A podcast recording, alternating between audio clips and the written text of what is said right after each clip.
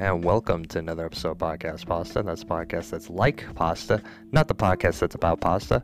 As always, I'm your host Mike, and today I am joined with I'm joined with Maya Ben David, a performance artist. You uh, host a YouTube channel where you do like I guess I don't know how you call it like skits. I mean, if I had to explain to my audience like skits. Uh, um, well, yeah. How how are you today? I'm pretty good. Um, I'm making little figurines to put on a sun hat that me and my mom are gonna make together. So that's been pretty nice. How are you? I'm doing great. I'm doing great, and that sound that sounds awesome.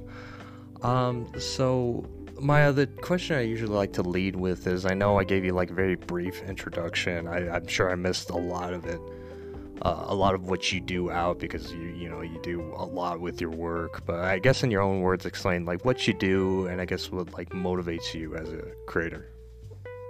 Yeah so i'm a video and performance artist and uh, i do host a lot of my videos on youtube mostly just because um, I, I find i want to access more people than just the art world I guess I would describe my work as me uh, performing as different characters. They're usually anthropomorphic characters, and um, each video has a different topic or idea. I don't really stick to one idea, although I do have characters that repeat themselves. And they're basically just about what I'm obsessed with at the moment. Um, they're pretty surrealist. Sometimes they're um, in a video essay, like kind of a strange video essay format, and sometimes they're just me exploring a specific character. Ah, yeah, very cool, very cool. Now, on your website here, um, which is like uh, what, I was exploring a bit before starting this interview, is um, I, I, think you have a section where like you, you have your resume and it lists like you know like events that you've done as well as like your schooling, but like mm-hmm. oftentimes with like resumes, it's it doesn't get like your your experience before like starting school and stuff like that. So I guess I'm kind of curious like that because I know you went to like college. I think um, if I remember correctly, because I apologize, I don't have it in front of me. It's like you studied in studio art. Um, mm-hmm. but I, I think I guess even before that, and I guess leading into college, like what was your experience with like performance art, and I guess what led you to even pursue it further in college and beyond?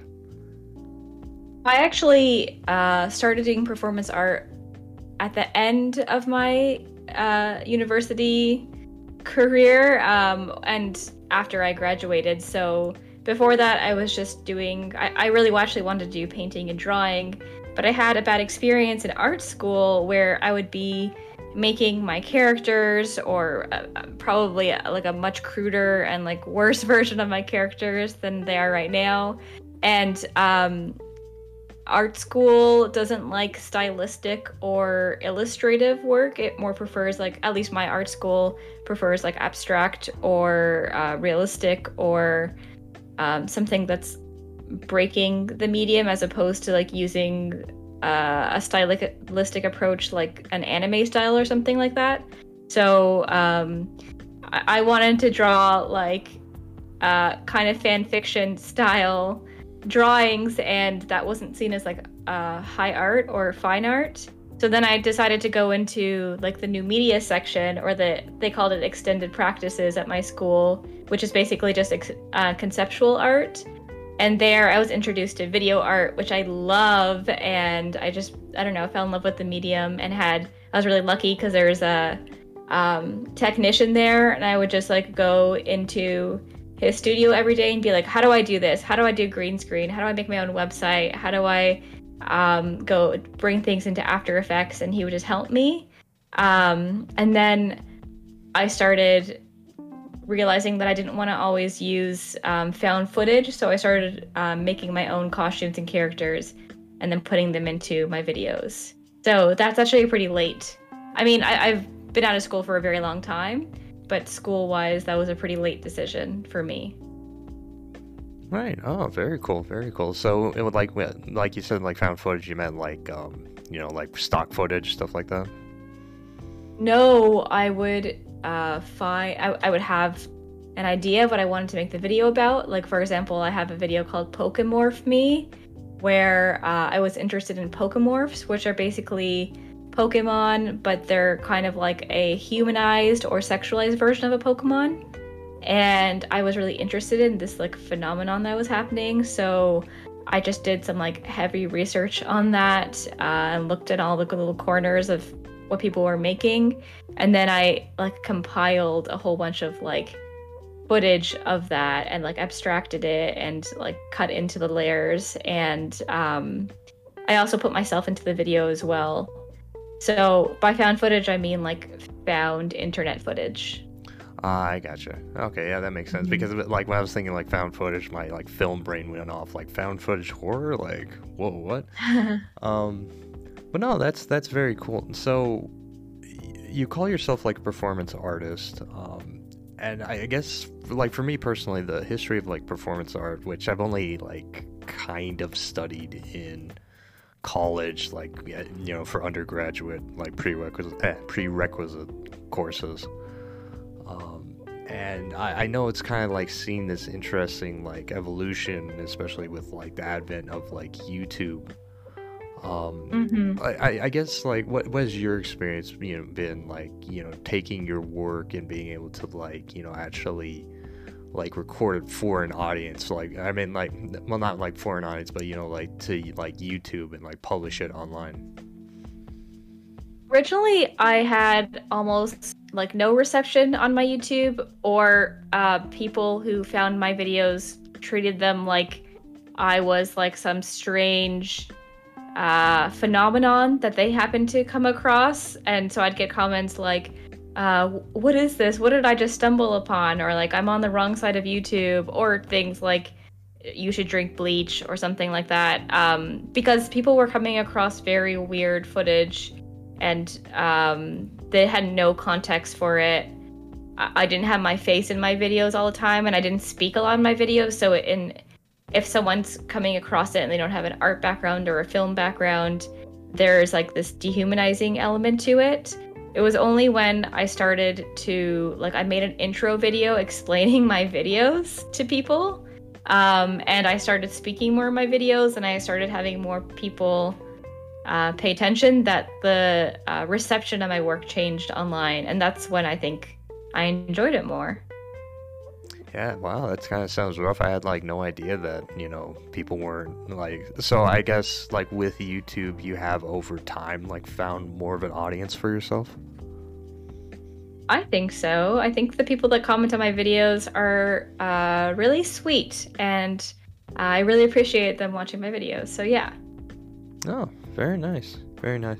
Now with like performance art, like bef- like I said, you know, changed a lot with YouTube because like before YouTube, a lot of performance art was like, you know, done live and the whole Mhm. idea was that like each performance was like a little like different, so like even if it's like the same artist doing like a similar um I don't know what the term would be, like routine.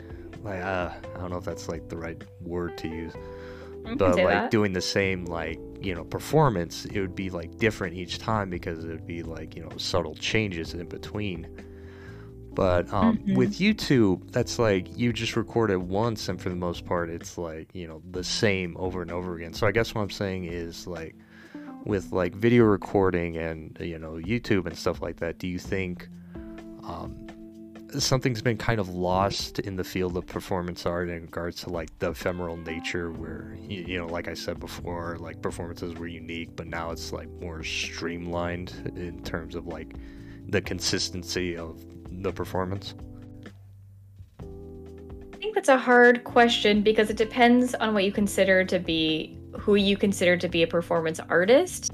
Um, on on my YouTube channel, I have a section where it's actually I show my my performance like because I, I don't just do like YouTube performance. I also do like live performances. So you can watch some of the my live performances, and um, it, it's definitely a, a very different it's very different. One is more like film, um, and one is more like you're feeding off of the audience. But I'd say that, sorry about that, a lot of the art world has not moved to YouTube from from what I can see from my experience. So a lot of performance art still is happening in person. I, I would say that the way people interact with cameras is a lot different and the way people interact with a perceived audience is is very different.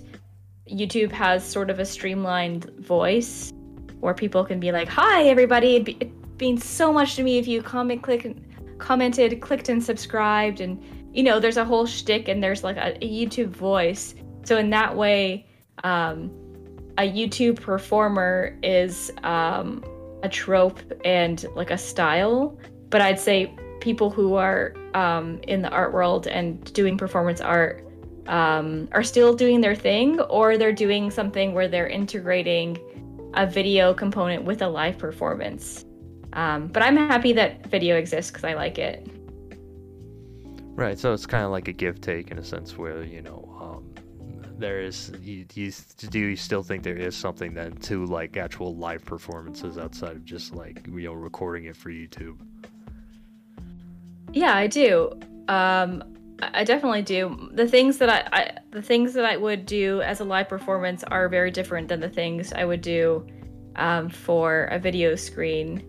So, for example, I made a video where I'm serenading the stucco, the popcorn stucco in my apartment, um, and I had my friend cosplay at the as this like ethereal um, popcorn stucco character, and I sang a John Denver song but in between each of the verses i'd stop singing and then like pontificate about like my love of um the stucco in my apartment. And stucco by the way is like the um speckled uh, texturing that okay just so um just so somebody everybody knows um so in between the in between singing i'd like pause and make like a we- really weird stretch of like well, this actually reminds me of the how much I love and think about the popcorn ceiling in my apartment.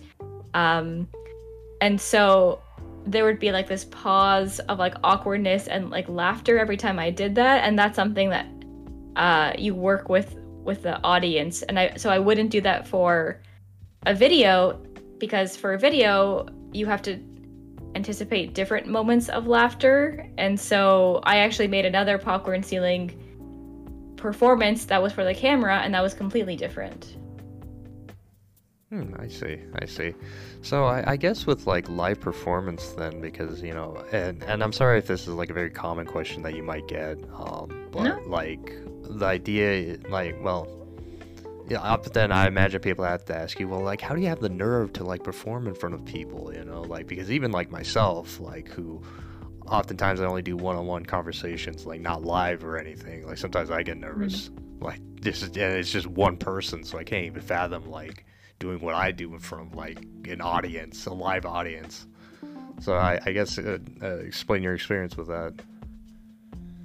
I definitely get nervous. I'm not like special. I'm not. A, I'm also not a natural performer, or I haven't. I've never been when I was a kid or a young adult, or like you know, a young 20 year old. Uh, I find it really excruciating and hard, but I also find it really hard to perform in front of a camera. So they're both really hard, and uh, it, it, takes a couple of different practices to get comfortable, both in front of the camera and uh, for a live performance. And so for both, I practice a lot. And the footage you see in my videos, um, I probably shot it, didn't like it, then shot it again, and then made it like a uh, alteration, then shot it again. And for my live performances, I've probably practiced it many, many, many times and done a dress rehearsal and then and then I performed it. So I'm not uh, immune to it being scary. I see. Yeah, yeah, that, that makes sense. Um, so I, I guess I kind of want to like because I'm kind of curious about like your creation process. So you were talking about like, and I think one of the first videos I was exposed to you was, was like like you mentioned the like stucco popcorn ceiling maiden, I think mm. on like your mm. YouTube channel. Um, and I'm just wondering how you came up with that idea because I've never like looked up at my like ceiling at my popcorn ceiling. I thought, yeah, I wish that was a waifu. so I guess connect the dots for me in a way. Well, I a couple years ago got a um, an eye exam and I got a new pair of glasses and I always knew that my apartment was filled with like a very strange and excessive amount of popcorn stucco. But when I walked home with my new pair of glasses, I looked, I stepped into like the foyer of my apartment and I was really mesmerized about how um, it was on every wall and the ceiling.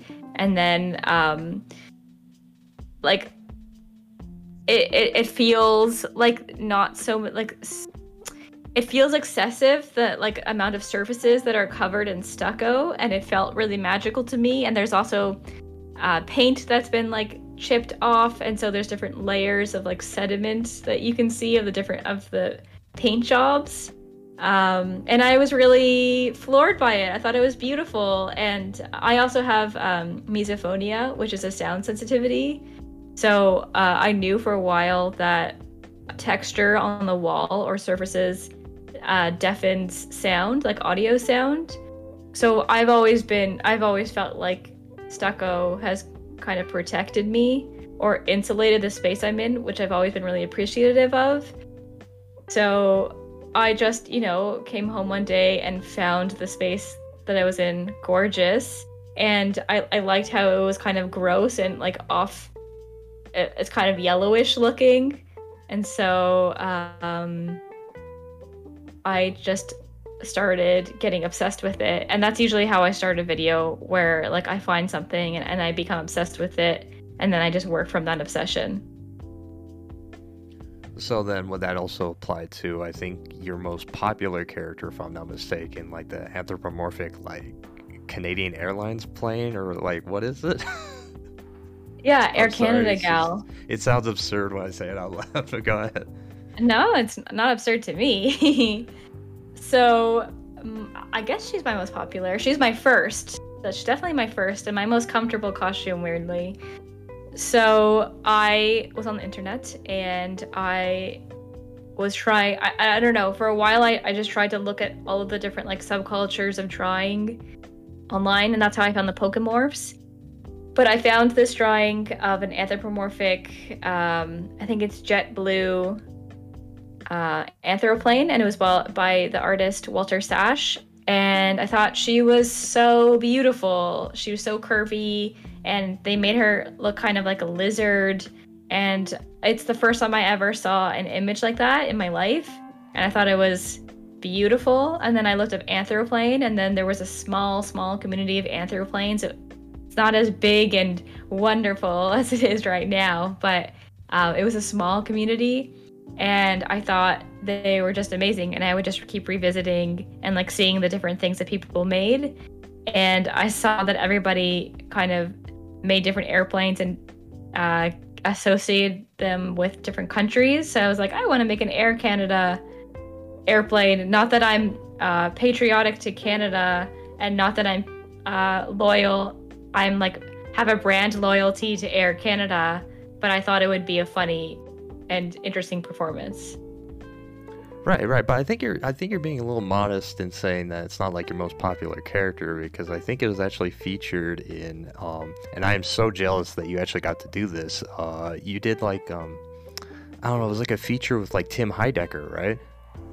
Mm, so don't give me any credit at all, please, for this. So Tim Heidecker, Tim Heidecker has this streaming uh, program called Office Hours, and um, he usually sometimes they're themed, and so this theme was puns, and my friend told me to go on it and like try and get uh, shown on it. So basically, um, Tim Heidecker and the gang ask for puns or ask for something specific, and then you can like raise your hand in the stream and possibly get chosen and I was wearing uh, the Air Canada gal costume in it because I wanted to get chosen, and they chose me, and then the audio wasn't working horribly, and then they chose me again, and then I said my joke, and they really didn't like my joke. They didn't think it was funny at all.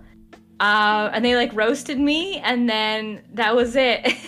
so um, I didn't get invited, so don't give me credit for that.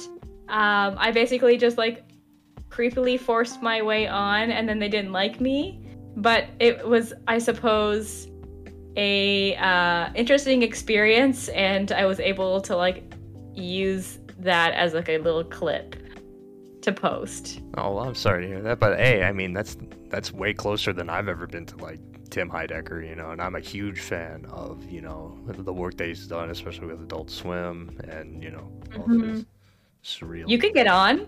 Uh, just just go from my uh, experience that it's very possible to to like talk to Tim Heidecker. You should do what I do, but do a better job. Uh, maybe it might be worth a shot. I mean, I don't know. I'm not. I'm not really a comedy man, so much. Um, but I, I, guess I'm also curious because part of your content too, you said that you did like um, video essays, correct? Mm-hmm. And um, I, I, remember one. Unfortunately, I couldn't like see through it before like you know, I, I got you know before this interview. But it was you were talking about like the nature of selling on like Etsy, mm-hmm. which you know mm-hmm. was a topic that that interests me a lot because it it seems like Well, I, I guess let me let me start with your experience. Like, I guess what what um what was the inspiration for that that video? Was it based off like your own experience selling on Etsy, or like where where did you draw from? Yeah, um, I had and have an Etsy shop, and at the beginning of the pandemic, I got like government, like the the Canadian government gave like subsidies for people who lost their jobs. And so like I got like a little bit of money for the month and I was like, I'm going to invest this in a small business. um I decided to to make my own like um arts supplies and like art kit company. And so I like went through the whole process of like setting up a shop and like sourcing supplies and stuff like that. And through and I felt very like empowered and excited to have my own Etsy shop.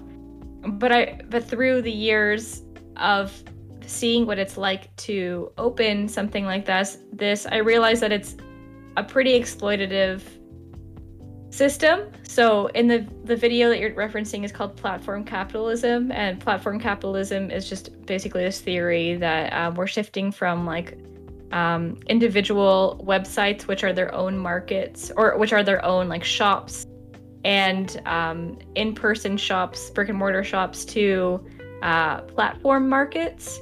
So uh, people will go to a specific platform like um, Etsy or Amazon.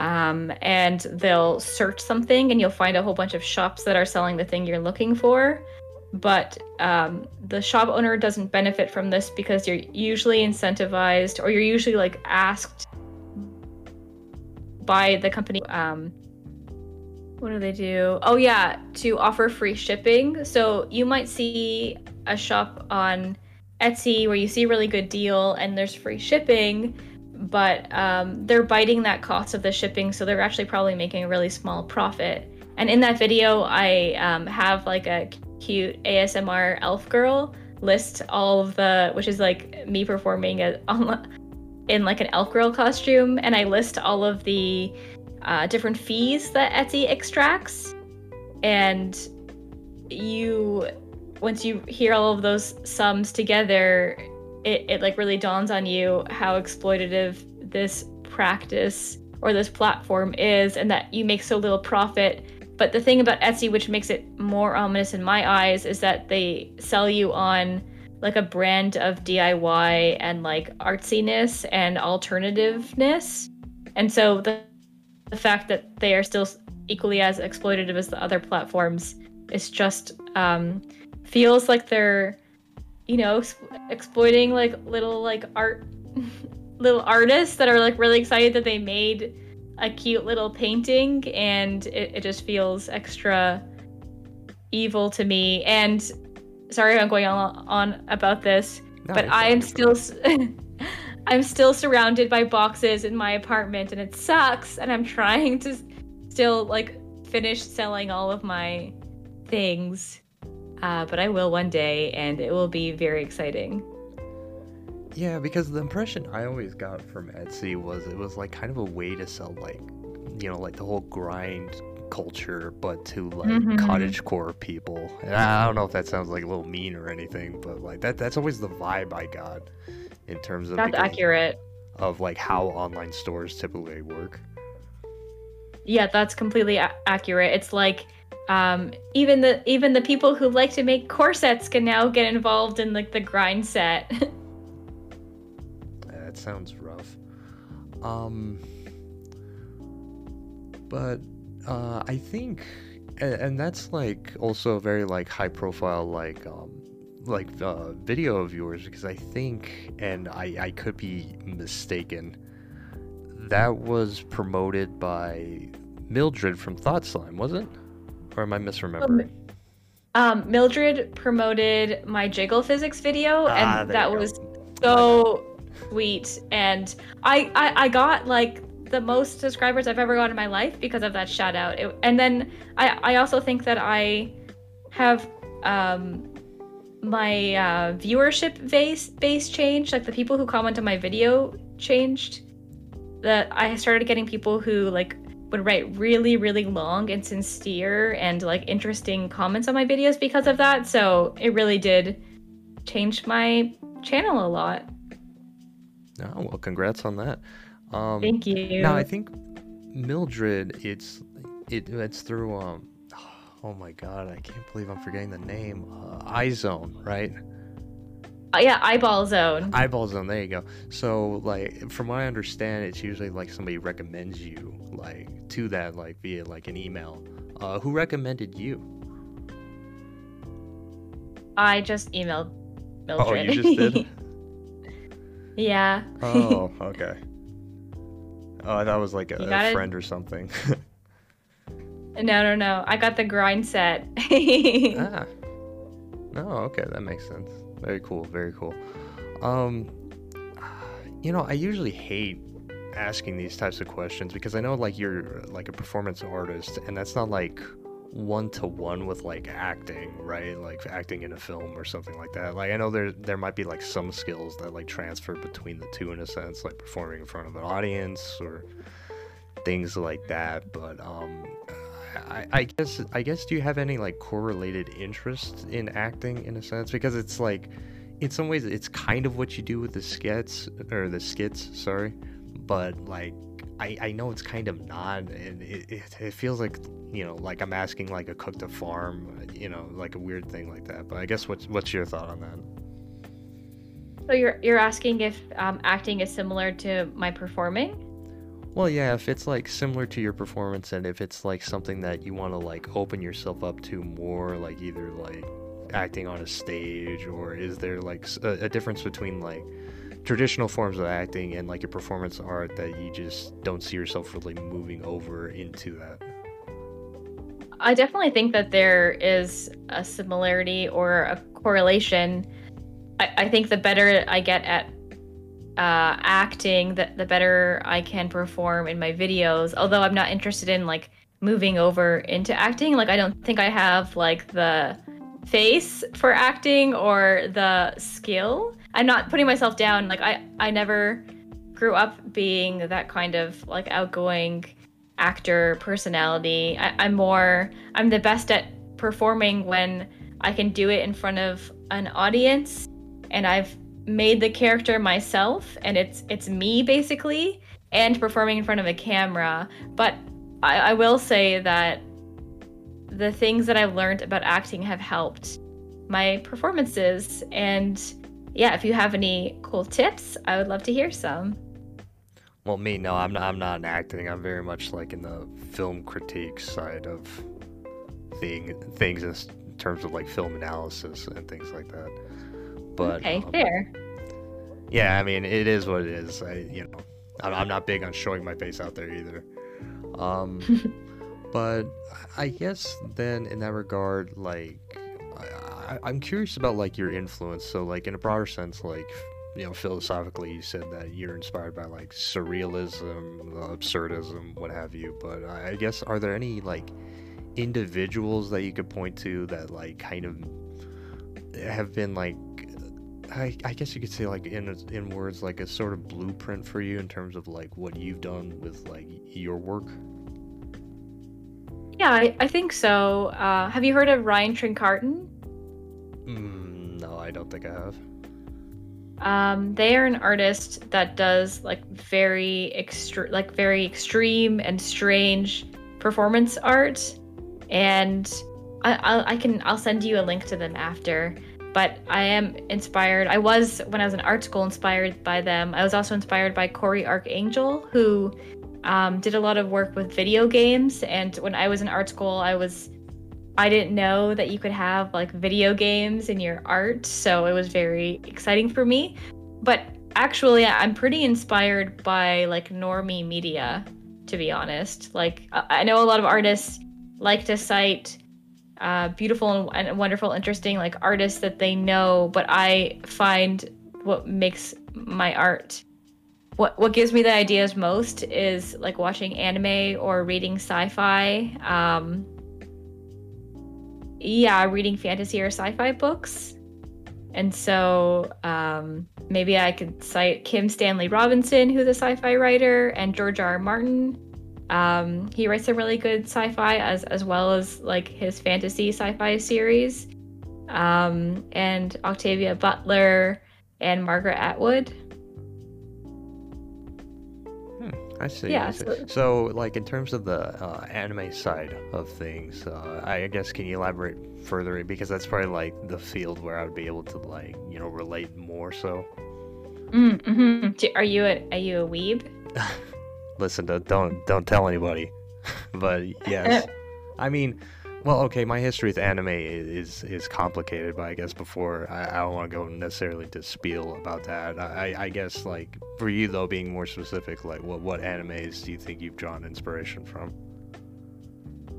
Uh, well, now you're making me interested in your complicated relationship with anime, but I guess there's a whole Monster Girl genre right now blossoming in the anime universe, and I eat that content up. I find it so interesting.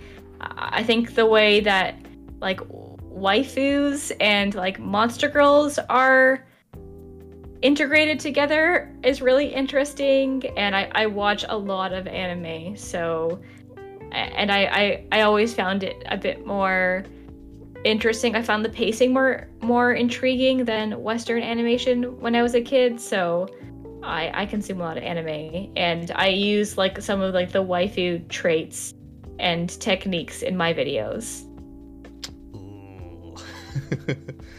Um, well, my issue with anime is actually with the same thing. I'm not the biggest fan of like the whole waifu culture associated with a lot of like anime because I don't know. I've always like I, I've tried to relax more on it because I know with Japanese animation, it's like. Uh, and I'm sorry, I don't want this to like lead into like a huge rant like it did with Gareth Jones. Um, No, tell me.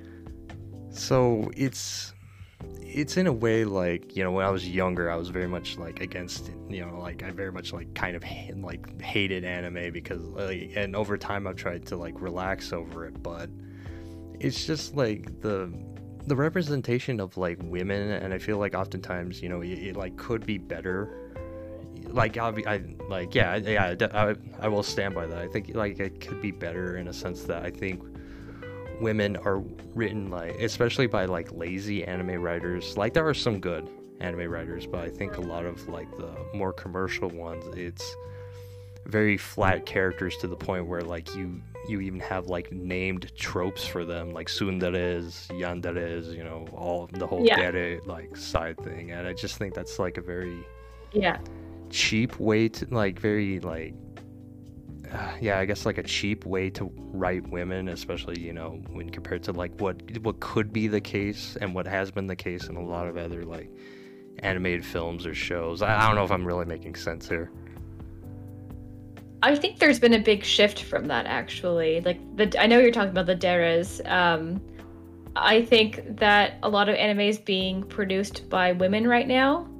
Or at least some or some of the interesting ones. There's still like big animes that have like five very powerful male characters and then there's like one female character to that group and she like you know has her own power but she's never as powerful as the two men who or boys that have a rivalry with each other. The the girl is always like sidelined. Even like like for Naruto, it was made so long ago that I can almost forgive it. But something like My Hero Academia, where it's it's a brand new anime and they're still making the mistakes, does enrage me.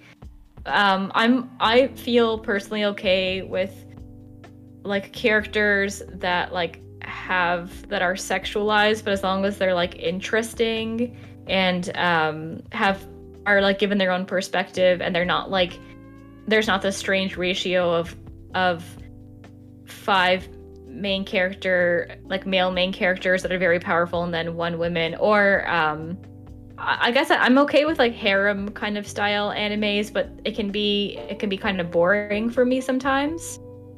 But I do kind of I guess I said I'm interested in the in the waifu tropes or I, I find them inspiring, but I, I also just find them um I, I think that they can speak to people if if you can like take out the parts that are uh, could be damaging or hurtful. There are things that are there that could be valuable, in my opinion.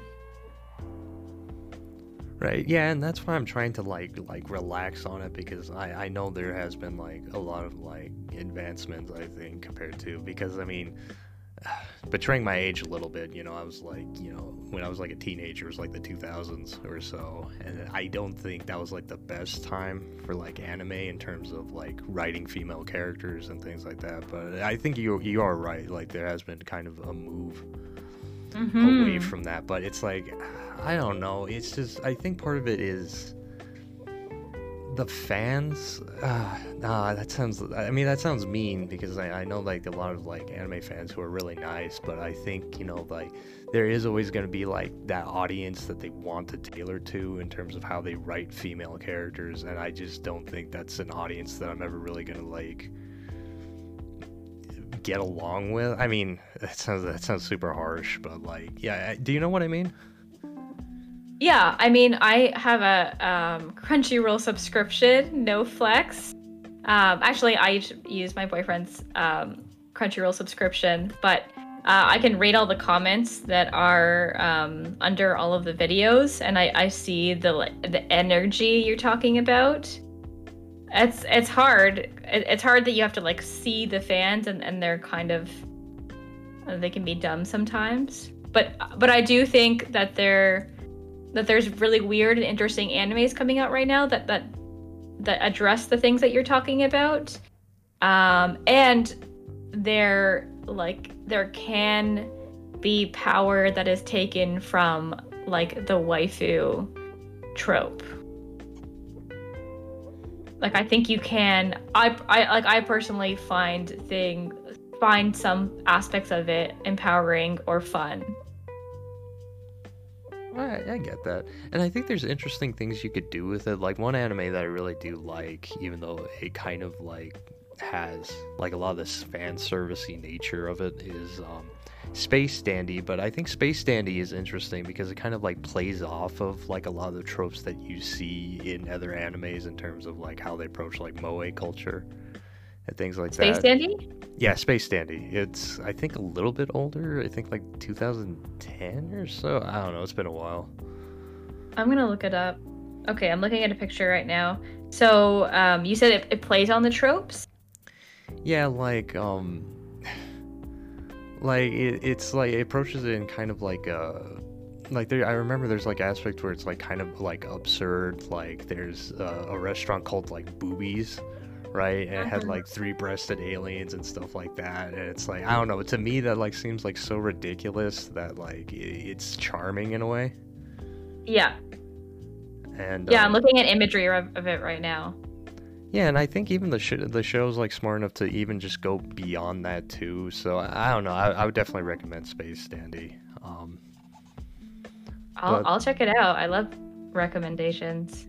Yeah, yeah, I, I definitely. Yeah, but um, I, I don't know. I, I, was always thinking about like because you know before I did interviews, I did like solo content where I like did my thoughts, and I kind of wanted to. And before I like transitioned to interviews, I was thinking about doing you know um, an episode where I talked about like my own experience with anime and things like that. Uh, I think maybe down the line I'll try and flesh out my thoughts more. Maybe get like I was trying to find um, people that you know do like anime reviews or anime retrospectives on like YouTube to maybe talk about it more. Maybe to like you know kind of gauge my experience with theirs. But um, Um, excuse me, but I have an anime review of Naruto, so you should watch that. Oh well, they, there you go. But I mean, are, would you consider yourself like an anime reviewer, like in the same vein that like No. others are? Oh, yeah. Definitely not. I don't think I'm ever a reviewer uh, or in any sort of sense in my videos. But I do speak. I do make a whole video about Naruto, and I spot. I speak about the things that you're talking about in it. So Oh. good. Well, I mean, if you don't mind, like just to paraphrase, what, what were your thoughts uh, in that video? So I okay, so um there's this I have to give a bit of a context. There's this theory um that this YouTuber called Preston Jacobs has that George R. Martin, who is the author of A Song of Ice and Fire, which is the Game of Thrones series, um, that the Game of Thrones series is post-apocalyptic. So it, it takes place in this like medieval sort of fantasy um, period, but there's elements that are um, hint that it's actually post-apocalyptic, and it's actually a sci-fi story, and everybody is stuck in the Stone Age because of like a nuclear disaster. And I make the argument in my video that Naruto is actually post-apocalyptic, and that the ninjas are stuck in this like strange, um, like stunted uh, culture where they are super super uh, technologically advanced with their ninjutsu and like uh, ninja powers but um, they don't know how to use the technology around them. And uh, yeah that's that's kind of what it's about. It's, it's kind of also like like bullying naruto but also loving at the same time and i also talk about the trope where there's like this like love interest girl that uh, will like die for the main character and always has this like kind of sad dying scene and I like cosplay as like a Naruto character Naruto character who's like dying for like the main for the viewer. Right, and I remember like you cut that and like made it into like a short right on your YouTube. Yeah, exactly. Um, well, that's interesting. Like, I have heard similar ideas because, like, a lot of people have pointed out, like, how there is, like, kind of modern tech even in Naruto. Like, I think they use, like, radios at some points, um, Mhm. different things like that. Um, but yeah, that, def- that definitely sounds like uh, an interesting video, and I recommend my audience to check that out. Um, Yeah, it's called Is Naruto Post-Apocalyptic? Awesome, awesome. Uh, I guess to kind of sh- I'm, I'm sorry, we kind of took like a weird tangent with that like whole anime thing. Uh, but That's okay. Back, but to shift back to you, um, I, I guess. Uh, so so what are, like what big projects do you have like on the horizon? Is there anything that you want to like specify here, or like um, is it like under wraps, or like what is it? Okay, let me think. I- I'm always trying to make multiple projects at the same time. So I currently have multiple characters that I'm working on. One is a fiberglass insulation character who's made out of fiberglass, which is like the pink fluffy stuff that's inside of houses. And I have the costume done and I have a bit of the script done and I even made like a set. But I still like I'm waiting on this like brain explosion that's gonna like bring it all together. Another thing that I'm working on is with this artist named Ian Soder, and we're gonna make like a little play or performance together where he's gonna like dress up like an HR specialist and he's gonna fire all of my characters, and there's gonna be a monologue of all of my there's gonna be like this skit of all of my characters like coming into his studio and he's gonna fire them and they all re- react like differently and that's a bit of like performancey that could be either be a, a live performance art or a video or both. Um, i'm currently fixing my moth girl costume because i want to make another moth girl video but i had made the costume so hastily that i the back looks terrible and you can like see all of like the raw edges of all of the costume and the antenna is falling apart and like the bra piece is so uncomfortable. I just basically took a bra and like put fabric on top of it. So i like I I did a lot of like cosplay sins, and so I, I am taking apart my costume and making it good, and uh, more things to come. I guess. Lots lots of things that I'm thinking about, and um, lots of characters that are like kind of the back of my brain that I'll process later. Very cool, very cool. I'm definitely looking forward to that.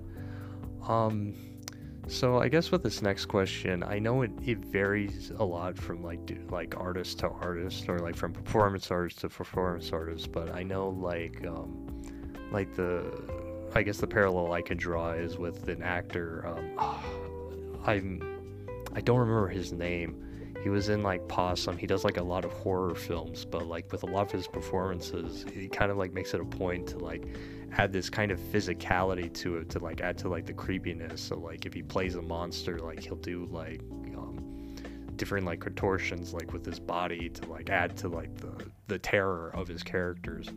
So I'm guessing mm-hmm. like with you, I, I don't know like is there any type of like physicality that goes into like your own work like to that extreme or like what, what exactly?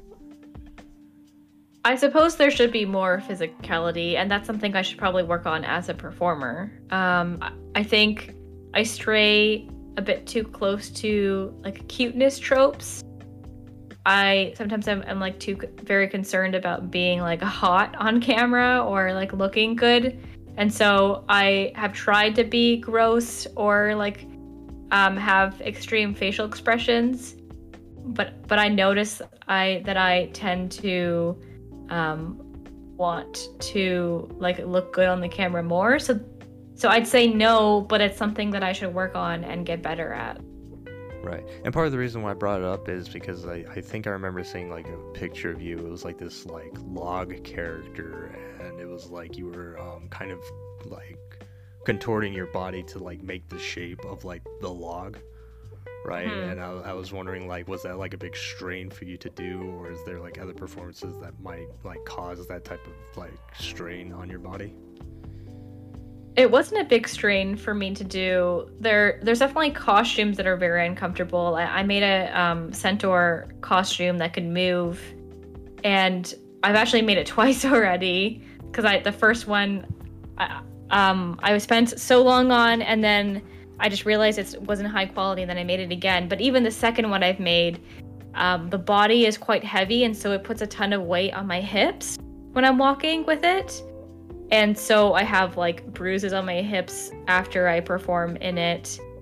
But I'd say that I I don't do any wild contortions or like body articulations in my videos, but perhaps my videos could benefit from a bit more of that. Hmm. And I guess kind of on a like related note, because I know like your genre is like um and it's it's alright if like you're you know um not really like interested in like approaching it this way, but um, like I know like a lot of your content is focused on like comedy and like things like that. But have you ever thought of like doing branching out to like you know like like I said like horror or like you know other like angles outside of like the comedic side of things? Hmm. I, I'd say some of my videos have horror aspects of them of it. Some of them are maybe a bit more disturbing.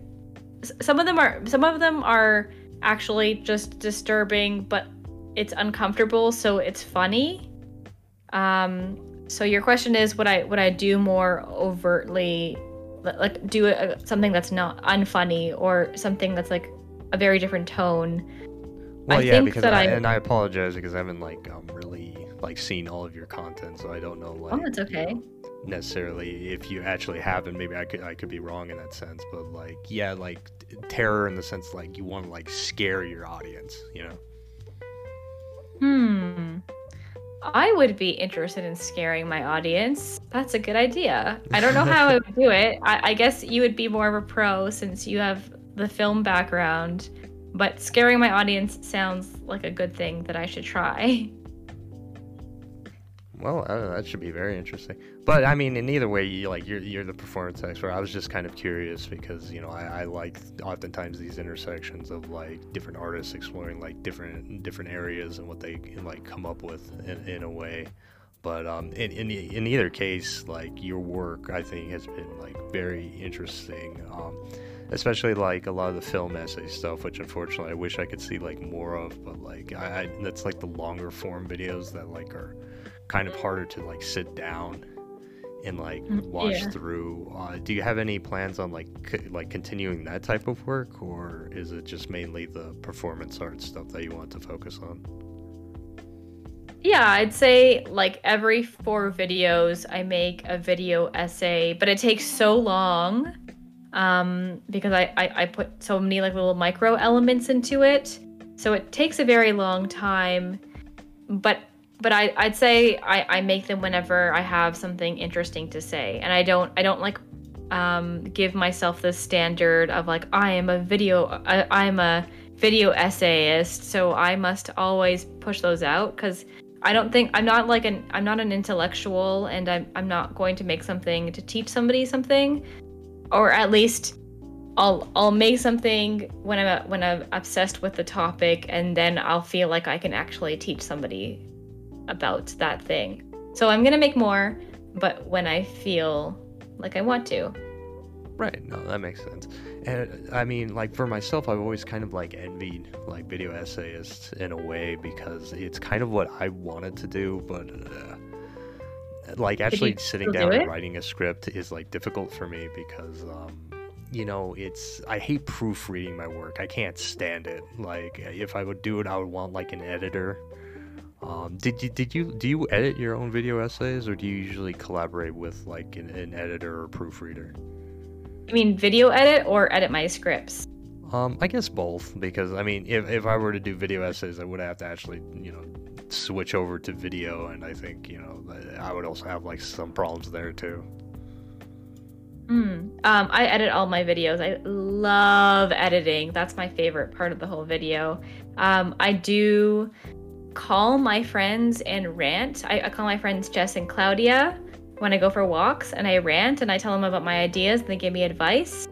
And so they, they help me with that. And when I write my script, I show it to my boyfriend, who is also a performance artist and writer, and he will give me the hard truth of whether the script is ready or not. And then I'm like, okay, I can do this. so I I do, and um, I, I basically have like friends that I call upon when I want to like go, I want to like discuss an idea, and then I have like a confidant who like knows my work really well and can tell me if a script is ready or not. Oh, oh, very nice, very nice. Um, and I know uh, you've you've talked about like uh, the community response in terms of like your your viewers, like when you first started and kind of compared to now. But I guess like how how's the response been from like uh, other fellow like performance artists or other like video like essays? How, how has that been for you as you've like progressed in your career on youtube? Hmm. Well i think that it's a double-edged sword for art so for on hmm on one hand it, it allows artists and curators sorry my cat just jumped down. Um, oh, no on one hand it, it allows curators to look at my art really easily and it's not behind some sort of like wall or uh, video distribution company so people can see my art re- really readily. Um, it also means that my art it can sometimes be seen as like outsider art like I've, I've had curators curators ask me if my art if i consider myself an outsider artist before. And so it isolates me in this way from the art world which i don't like. And i try i actively try and like work against it, but but sometimes it, it can be interesting that that weird dynamic that I have. And an outsider artist is basically like somebody who makes um, strange art that might be interesting to artists, but they don't have any like technical training or they're not like speaking within like they're, they're not within the artist community um, so somebody so somebody who makes like deviant art drawings might be considered an outsider artist. Um, so if anything, my YouTube videos are good, but also can isolate me. And other video essayists, I think, like my stuff. I, I have people who comment on my videos and, and like support me, and I have people who share my videos sometimes, and that's really cute and nice. And so I have some cute and nice people who also make videos that follow me, and that's good. And I have a interesting relationship with the art world and my online hosted videos. Hmm. I see. I see. Um. So, guess how how would I word this exactly? So I, I guess with that in mind, and you kind of briefly, uh, I think, touched upon it with like your sentiments there, but like like what improvements would you want to see in terms of like being able to do what you do, like for an audience in terms of like utilizing these platforms, like what like what what changes like what you want to see like maybe to like YouTube or to like um, different systems that you like employ uh, to like promote your own artwork. You mean what would I want to change about the platforms that I have that my arts are hosted, my art pieces are hosted on? Yeah, like uh, improvements to like those platforms, or um, I think you have a Patreon, right? Mm-hmm. Or like even to that too, yeah, because I know um, I, have contemplated using Patreon myself, but it just has. You should. like, con- I, I, mean, I, I don't know. I'm not, I'm just not really sure at the moment. We can talk about it after. No, for sure.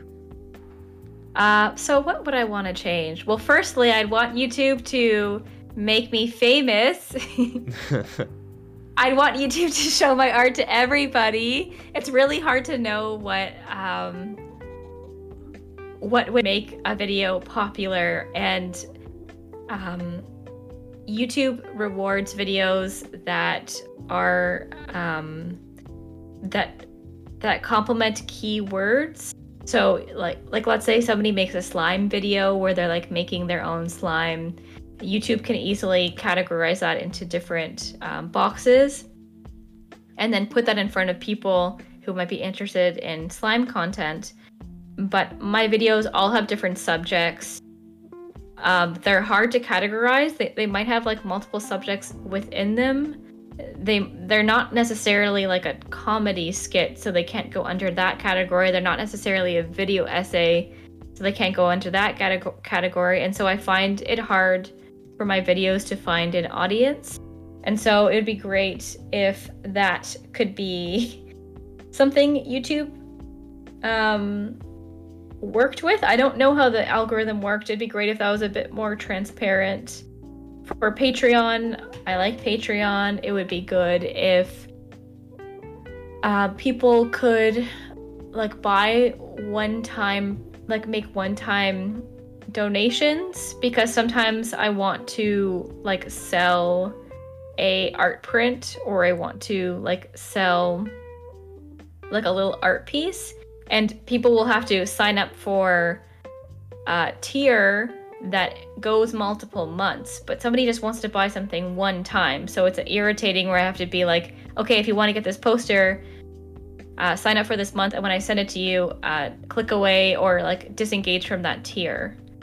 So that is annoying. I, I think that the fact that people see art so much on Instagram and online is is bad.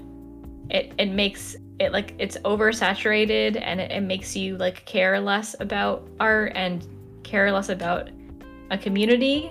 So and and lots of art like now artists usually have they have their own websites but it's really important for you to put your art on instagram for artists.